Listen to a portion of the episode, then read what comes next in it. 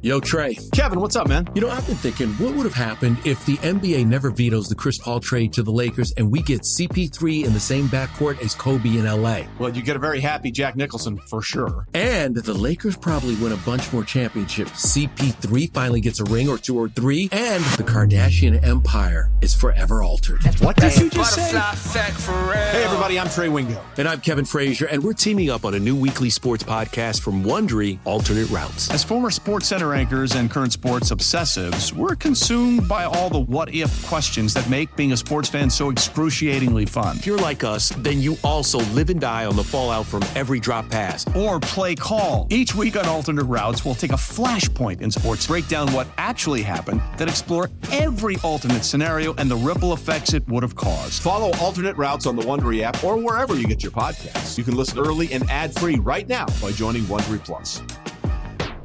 But joining us on the line to start our final hour, you may hear him every Saturday right here on WIP.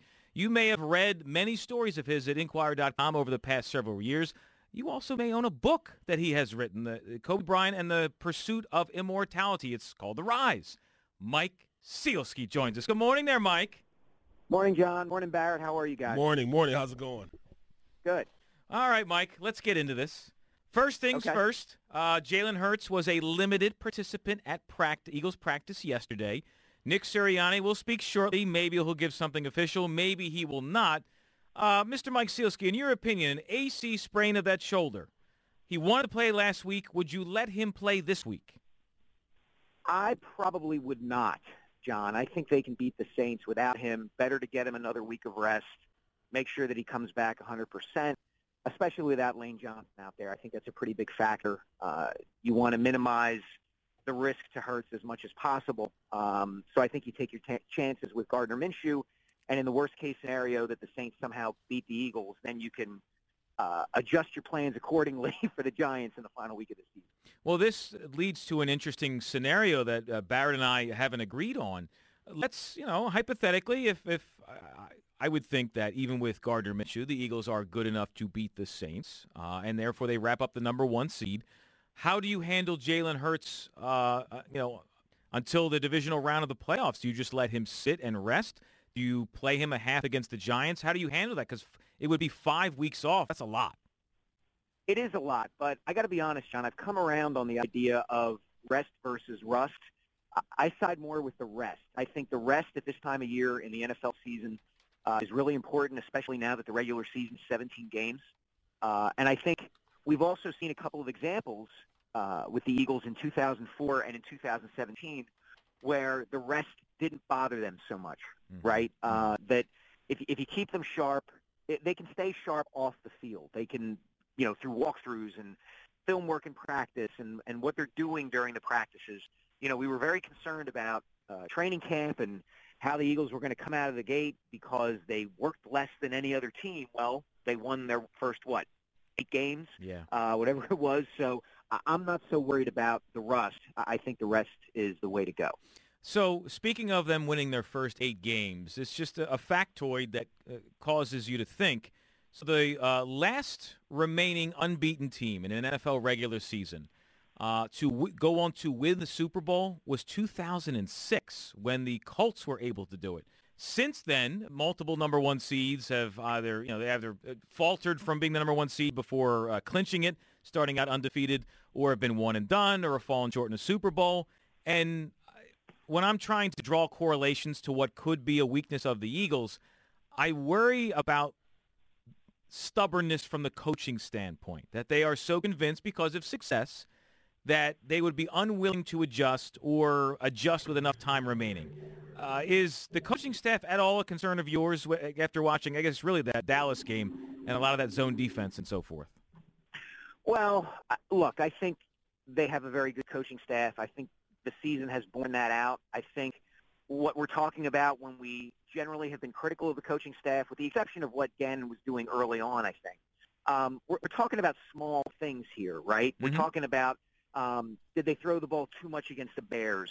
Was the defense playing too much zone against the Cowboys when they're missing what two or three starters on the back end, uh, and they've got to do something to try to to try to patch that secondary together when you don't have Avonte Maddox and you know uh, Chauncey Gardner Johnson. Um, so I'm not so worried about the coaching staff's stubbornness per se. I think they have been pretty good all year about devising game plans based on the opponent that they're going to face in a particular week. You know, they ran all over the Packers.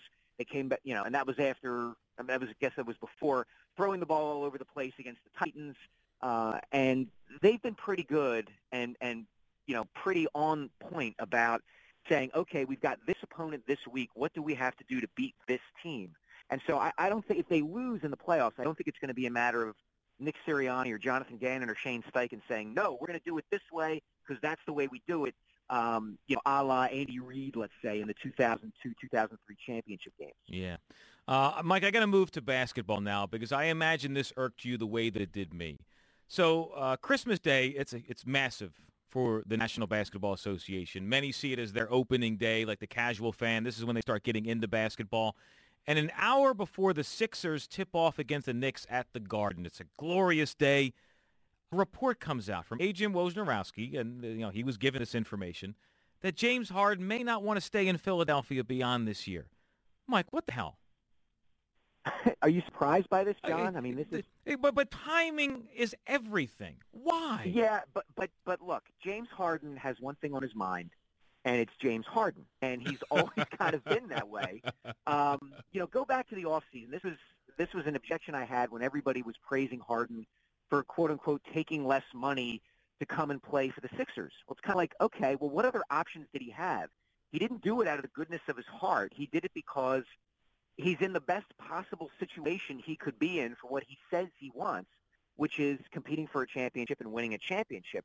There isn't really a market out there for James Harden. It's not as if teams were clamoring uh, to sign him to a max contract. Everybody saw who he was in the playoffs. Mm-hmm. Uh, so this is what he's doing now is he's trying to generate leverage for the end of the season so that he can get where he wants to be or get what he wants in terms of money. And I don't think it matters to him that it was on Christmas Day. If anything, Christmas Day was the right time for him to do it in his mind because the whole world's paying attention to the NBA on Christmas. Day. But does it have to be made public? I mean, there's no reason to put that out there.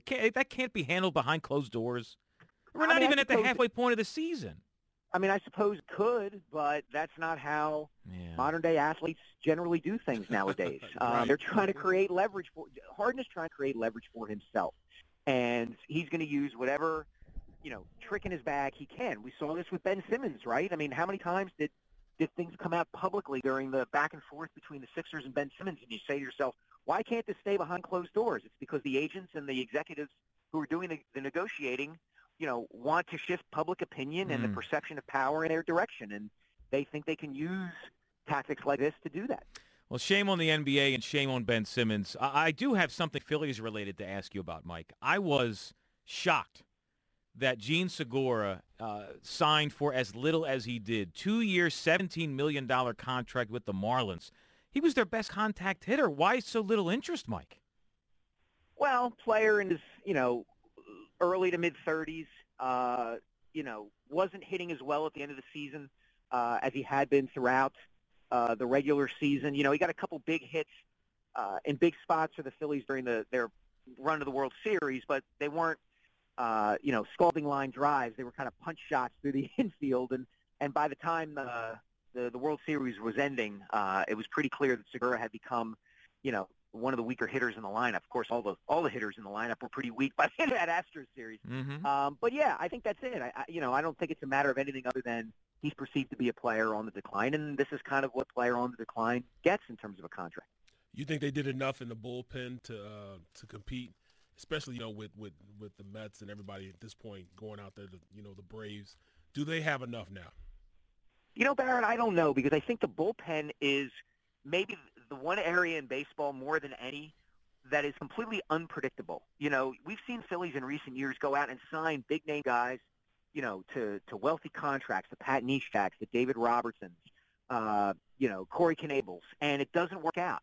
And if they think that a guy like Connor Brogdon showed them enough last season to be counted on this season, uh, you know, I, I'm not sure any of us say, well, that's the wrong way to go. I just think that a great bullpen kind of sometimes comes together through alchemy. You, you just can't you can't predict who or what or why a bullpen becomes good. Right. So look, it was a strength for them last season, right up until the moment that you know that home run sailed over the center field wall in Game Six. So you know, we'll, we'll see what happens. But I honestly don't know. I don't know. We'll, we'll see how this plays out. It was a strength for them last season. You got to hope it, it's a strength again. Uh, Mike Sielski, as always, a uh, uh, always fun talking to you. By the way, baseball opening day just 90 days away. Mike, uh, you, uh, will you be on with Glenn tomorrow? I will be on with Glenn tomorrow. I'm heading down to uh, the Eagles right now to find out what body part Jalen Hurts has regenerated since he's uh, able to heal faster than any other pro athlete. He's So I'm eager to find Superman. this out. I think of it. I think of it like uh, you know that scene in Indiana Jones and the Last Crusade where Sean Connery gets shot and Harrison Ford pours the water from the Holy Grail on him, and he just the bullet wound heals instantaneously. That's kind of what I think the Eagles trainers are doing with Jalen. Superpowers, Well, man. Superpowers. for the latest stories from Mike Sielski as well as hijinks, you should be following him on Twitter at Mike Sielski. Thanks, Mike. Thanks, guys. Uh, Mike, always a pleasure.